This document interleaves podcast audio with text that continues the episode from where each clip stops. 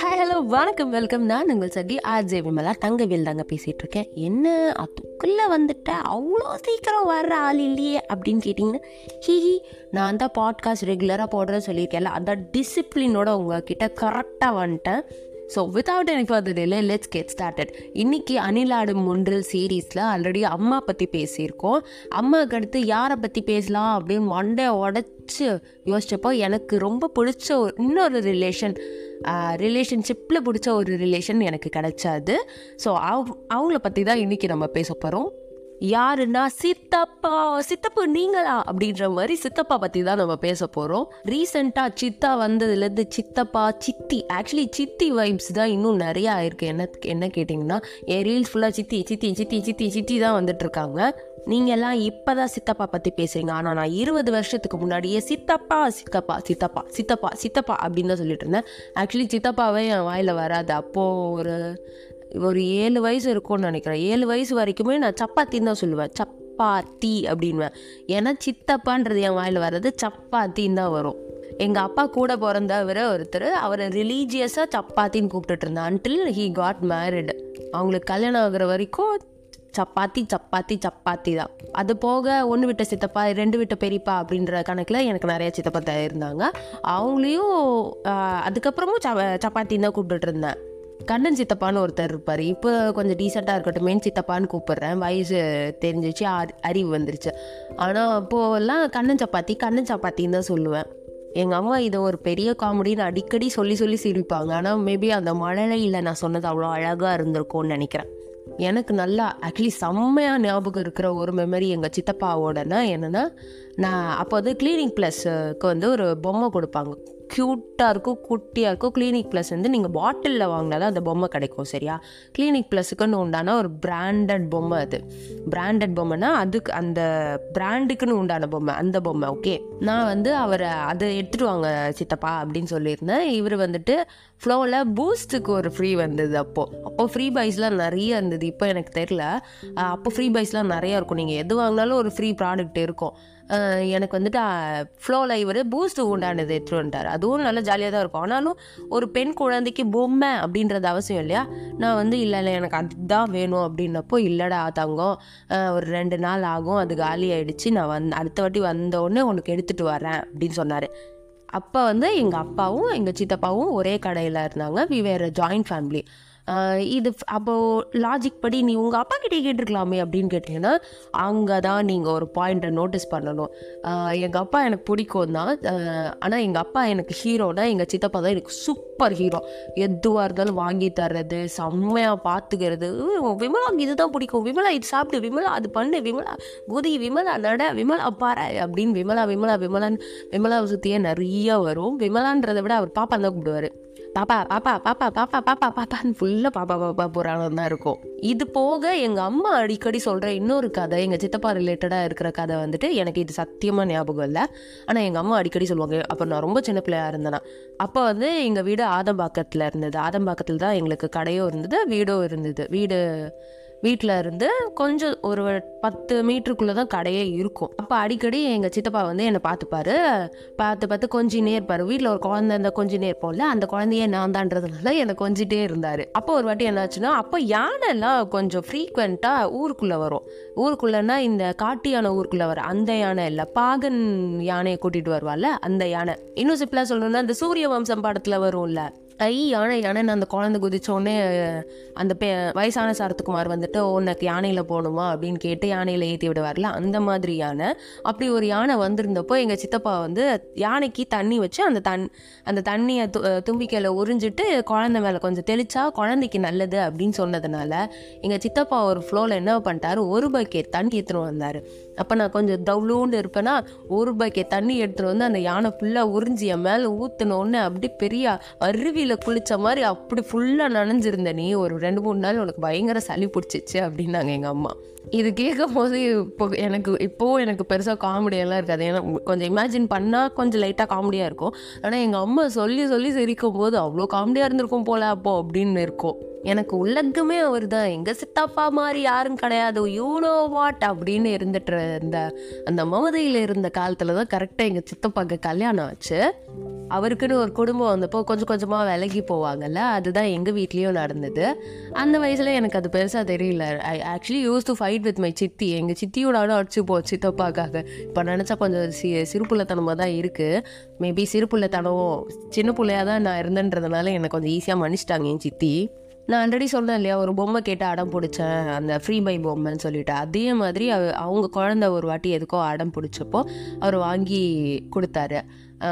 கொடுத்தாரா என்னென்னு எனக்கு கரெக்டாக ஞாபகம் இல்லை. அப்போ தான் எனக்கு தோணுச்சு, நம்ம சித்தப்பா இனி நமக்கு மட்டுமே உண்டான சித்தப்பா கிடையாது, he has gone a long way அப்படின்னு சொல்லிட்டு.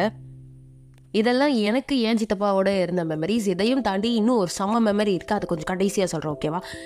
இதுக்கு நடுவில் நம்ம நாமுத்துக்குமார் அவர்களுடைய வாழ்க்கையில் சித்தப்பா எப்படி இருந்திருக்காரு அப்படின்னு பார்ப்போமா. சித்தப்பான்னு சொன்னோடனே இவர் அந்த சாப்டரில் சொன்ன ஃபஸ்ட்டு கதை என்னென்னா, இவரோட அம்மா வீட்டு சைடு இருந்த பாட்டி, அந்த வீட்டில் எல்லாரும் ஆக்சுவலி கூட்டு குடும்பமாக இருக்காங்க. 5 மாமா, அவங்களோட ஒய்ஃபு, அவங்களோட குழந்தைங்கன்னு எல்லாரும் சேர்ந்து ஒரே ஃபேமிலியில் இருக்கோம். இப்போது பெருசாக இருந்திருக்கு ஃபேமிலி. அந்த ஃபேமிலி எப்பயுமே ஜாலியாக இருக்கும். நான் அங்கே வெக்கேஷனுக்கு போவேன் அப்படின்னு சொல்லிட்டு எழுதியிருப்பாரு. அதை விட முக்கியமாக இருக்கிற அந்த கதையில் இருக்கிற விஷயம் என்னென்னா, அந்த வீட்டு பசங்க இருக்காங்க இல்லையா, அந்த ஃபஸ்ட்டு மாமி செகண்ட் மாமிலாம் இருக்காங்கல்ல, அவங்களோட குழந்தைங்க அவங்கள அண்ணின்னு தான் கூப்பிடுமா. இவர் போயிட்டு கேட்பாராம், யாராவது அம்மாவை அண்ணின்னு கூப்பிடுவானா, you too have sense and all a man அப்படின்னு கேட்குறப்போ அந்த குழந்தைங்க, அதாவது அவரோட மாமா பசங்க சொல்லுவாங்களே, எங்கள் சித்தப்பாலாம் எங்கள் அம்மாவை அண்ணின்னு கூப்பிட்டு தான் நான் பார்த்துருக்கேன், சின்ன வயசுலேருந்தே நான் அதை தான் பார்த்துருக்கேன், அதையே கேட்டு கேட்டு எனக்கு பழகி நானும் அண்ணின்னு கூப்பிட்டு இப்போ வரைக்கும் எனக்கு அண்ணின்னு தான் கூப்பிட வரும், அம்மான்னு வரவே மாட்டேங்குது அப்படின்னு சொல்லுவாங்களாம். அது ரிலேட்டடாக அவர் ஒரு கவிதை எழுதியிருப்பார். கூட்டு குடும்பத்தில் சித்தப்பாக்களுடன் வளர்ந்த குழந்தைகள் வளர்ந்த பிறகும் அம்மாவை அண்ணி என்று அழைக்கும். இது ஒரு ஃப்ளோவில் எழுதிட்டாரு. எழுதினப்புறம் யோசிச்சிருக்காரு, இப்படியெல்லாம் இருக்குமா அப்படின்னு யோசிச்சப்போ இவருக்கு நிறைய லெட்டர்ஸ் வந்துதான் இந்த கவிதை எங்கேயும் பப்ளிஷ் ஆனப்புறம். அந்த லெட்டர்ஸில் ஆக்சுவலி எங்கள் வீட்லேயும் நாங்கள் அண்ணின்னு தான் எங்கள் அம்மாவை கூப்பிடுவோம், ஏன்னா எங்கள் சித்தப்பா அப்படி கூப்பிட்டதை பார்த்து பழகிருக்கோம், this happens in every household அப்படின்னு சொல்லிட்டு நிறைய லெட்டர்ஸ் வந்துதான் அவருக்கு. இவர் யோசிப்பாராம், என்ன இருந்தாலும் நம்ம குழந்தை நம்மளை அம்மானு கூப்பிடலன்னா எவ்வளோ வருத்தமாக இருக்கும் நம்ம மாமிக்கு அப்படின்னு யோசிக்கும் போது இன்னொரு விஷயம் இவர் மைண்டில் வருமா, ஒவ்வொரு முறையும் அவங்களோட குழந்தைங்க அண்ணின்னு கூப்பிடும் போது எங்கோ ஒரு அந்த மொமெண்ட்ல அந்த சித்தப்பாவோட முகம் கிராஸ் ஆகும் அந்த குழந்தையோட மூஞ்சில அப்படின்னு எழுதியிருப்பாரு. செம்மையா இருக்கும். இன்னொரு லைன் அந்த ஃபுல் சாப்டர்லேயே செம்மையாக இருக்கும். என்ன அப்படின்னா, சித்தப்பாக்களின் நிழலில் வளர்ந்த சின்னஞ்சிறு செடிகள் தானே நாமும் அப்படின்னு இருக்கும். Of course I was so blessed, நான் அந்த மாதிரி தான் வளர்ந்தேன் up to a certain age. Maybe எங்கள் சித்தப்பாக்கு கல்யாணம் ஆகிற வரைக்கும் நான் அப்படி தான் இருந்திருக்கேன், கரெக்டாக தெரியல. இப்போது எனக்கு திடீர்னு சித்தப்பா பாசம் வர காரணம் ஆப்வியஸாக சித்தா படம் தான். அதில் அந்த பாட்டு ரொம்ப ரொம்ப அப்படியே உள்ளே பூந்து பயங்கரமாக பண்ணுச்சு. அண்ட் சித்தார்த்தோட அந்த the way he was in the film நிஜமாலே எனக்கு சில நேரம் எங்கள் சித்தப்பாவை பார்த்த மாதிரியே இருக்கும். அப்படியே குறுகுறுன்னு பார்த்து நிற்பேன், ஒருவேளை நம்ம சித்தப்பாவை தான் ரெஃபரன்ஸ் எடுத்திருப்பாங்களோ அப்படின்ட்டு. இதை நம்புற மாதிரி இருக்காது தான், ஆனாலும் இதுதான் நேசம். இதோட இன்னொரு இன்சிடெண்ட் எழுதியிருப்பாரு. இது மாதிரி எனக்கு நடக்கல, மேபி உங்களுக்கு நடந்திருக்கலாம், அவரோட வாழ்க்கையில் நடந்திருக்கு. என்னன்னா, இவங்க சித்தப்பாவோட கறிக்கடைக்கு போவாராம். அப்போ சைக்கிள் தானே, சைக்கிளில் இவரை பின்னாடி உட்கார வச்சுட்டு முன்னாடி அந்த தூக்கு சாட்டியை மாட்டிட்டு சித்தப்பாவை ஓட்டிகிட்டே போகையில் கறிக்கடையில், சின்ன பிள்ளையில பார்த்துருக்கீங்களா கறிக்கடையில், இப்போவும் கொஞ்சம் பயங்கரமாக தான் இருக்கும். கறிக்கடைன்னு பார்க்கும்போது கொஞ்சம் பயங்கரமாக இருக்கும்.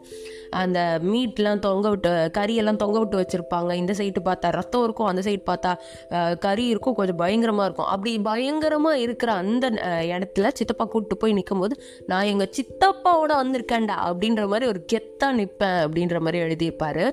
வாழ்வின் அச்சத்தை ஆச்சரியமாகவும் ஆச்சரியத்தை அனுபவமாகவும் மாற்றிய அழகிய தருணம் அது அப்படின்னு எழுதியிருப்பாரு.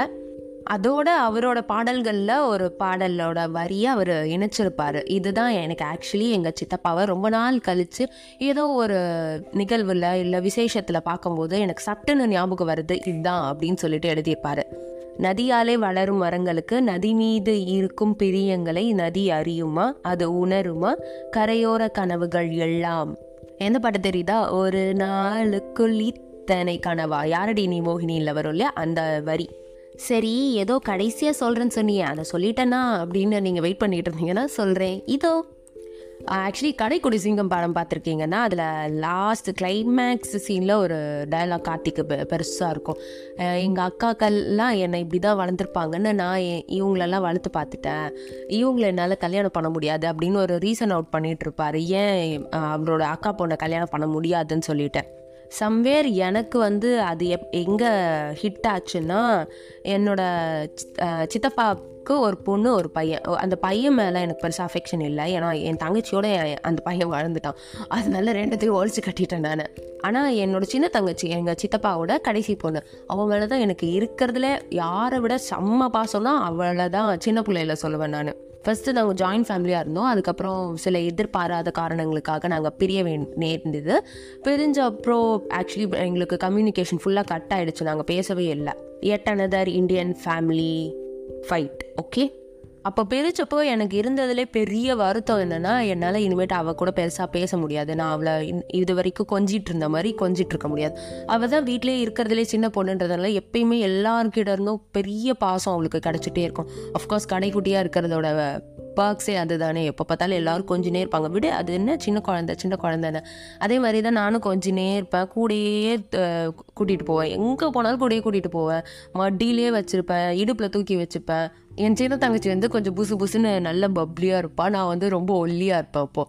அப்போ நான் மடியில் இடுப்பில் தூக்கி வச்சுருக்கிறப்போ அவள் தான் கொஞ்சம் பெருசாக தெரிவேன், நான் குட்டியாக தெரிவேன். எல்லோரும் சொல்லுவாங்க நீ கீழே இறக்கி விட, நீ தான் வீக்காக இருக்கியா அப்படின்னு சொல்கிறப்போ இல்லை என் தங்கச்சி நான் விட மாட்டேன் அப்படின்வேன். என்ன இப்போ யோசித்தேன்னா நான் என்னோடய சொந்த தங்கச்சியை விட நான் ரொம்ப பாசம் வச்சுருந்த ஒரு பர்சன்னா அவளாக தான் இருக்கும். எங்கள் அம்மா அதுக்கு மேலே, நான் ஸ்கூல் போனப்போ கூட எங்கள் அம்மா அழலை, அவள் ஸ்கூல் போனப்போ ஓன்னு அழுதாங்க, எனக்கு ரொம்ப கஷ்டமாக இருந்தது. நம்ம ஸ்கூல் போனப்போ கூட இவங்க அழலைன்னு சொன்னாங்க, இவள் ஸ்கூல் போகிறப்ப இப்படி அழுகுறாங்களேன்னு ஒரு பக்கம் பொசசிவில் கஷ்டமாக தான் இருந்தது. பட் ஸ்டில் இப்போ யோசிக்கும் போது ஏதோ ஒரு காரணத்துக்காக, ஏதோ ஒரு சண்டையிலையோ இல்லை ஏதோ ஒரு வார்த்தை விடுறதுனாலையோ உறவுகள், எல்லா உறவுகளுமே சரி, ஏதோ ஒரு காரணத்துக்காக பிரிஞ்சு போயிடுச்சு. எல்லோரும் ஒவ்வொரு இடத்துல இருக்கும். ஃபன் ஃபேக்ட் என்னென்னா, இப்போ அவள் 12th நினைக்கிறேன், என் பக்கத்து வீட்டில் தான் இருக்கா. ஆனாலும் என்னால் முன்னாடி இருந்த மாதிரி இப்போ போய் பேச முடியல. நான் கொஞ்சி வளர்த்த பொண்ணு வந்துட்டு அப்போ ரொம்ப குட்டி பொண்ணு, இப்போ அவளுக்கு ஆப்வியஸாக ஞாபகம் இருக்காது. இப்போ எப்படி எனக்கு எங்கள் சித்தப்பாவோட நடந்த விஷயங்கள்லாம் பல விஷயங்கள் எனக்கு கதையாக சொல்லப்பட்டு எனக்கு ஞாபகம் இருக்கும், அதே மாதிரி அவளுக்கு எல்லாமே கதையாக வேணால் ஞாபகம் இருக்குமே தவிர அந்த மெமரியாக ஞாபகம் இருக்காது. இந்த சீரீஸ் ஸ்டார்ட் பண்ணும்போதே சொன்னேன், நம்ம எல்லாருமே சொந்தக்காரங்களாம் ஒரு வகையில் இல்லை இன்னொரு வகையில். அந்த மாமா எனக்கு சீர் செய்யவே இல்லை, இவன் பாரு அவன் அன்றைக்கி வந்தானா பாரு அப்படின்னு ஏதோ ஒரு வகையில் குறை சொல்லிகிட்டே இருக்கும், குற்றம் சொல்லிகிட்டே தான் இருப்போம். அதே மாதிரி தான் நம்மளும், நமக்கு ஒரு சித்தப்பா பெரியப்பா மாமா சீர் செய்யலை அன்றைக்கி நிற்கலை அப்படின்ற மாதிரி, அதே மாதிரி நம்ம இன்னொருத்தருக்கு, நான் இருக்கேன்னா நான் ஒருத்தருக்கு சித்தி, வேறு என்ன பெரியமா, அப்புறம் அண்ணி, இதெல்லாம் ஒரு நாள் ஆவேன், மேபி லிஸ்ட்லேயே இருப்பேன் கூட. இப்படி இருக்கிற பட்சத்தில் நம்ம ரோலை கரெக்டாக, நம்ம கரெக்டான சித்தியாக இருந்தோமா, நம்ம கரெக்டான பெரியமாவாக இருந்தோமா, நம்ம நல்ல பாட்டியாக இருப்போமா அப்படின்றதையும் யோசிக்கணும். என்னோட சொந்த பந்தத்தை எப்படி நான் நேரத்தின் காரணமாகவோ இல்லை ஏதோ ஒரு விஷயத்துக்காகவோ இழந்தனோ, அதே மாதிரி உங்கள் சொந்த பந்தங்களும் ஏதோ ஒரு டைம் ஃபேக்டர்னாலேயோ இல்லை உங்கள் வீட்டில் நடந்த சண்டைனாலேயோ இல்லை அன்றைக்கி அவன் அந்த வார்த்தையை விட்டுட்டான் அப்படின்ற அந்த வார்த்தை காரணமாகவோ நீங்கள் விட்டு வந்திருப்பீங்க, விட்டு விலகி இருக்க நேரிடும்.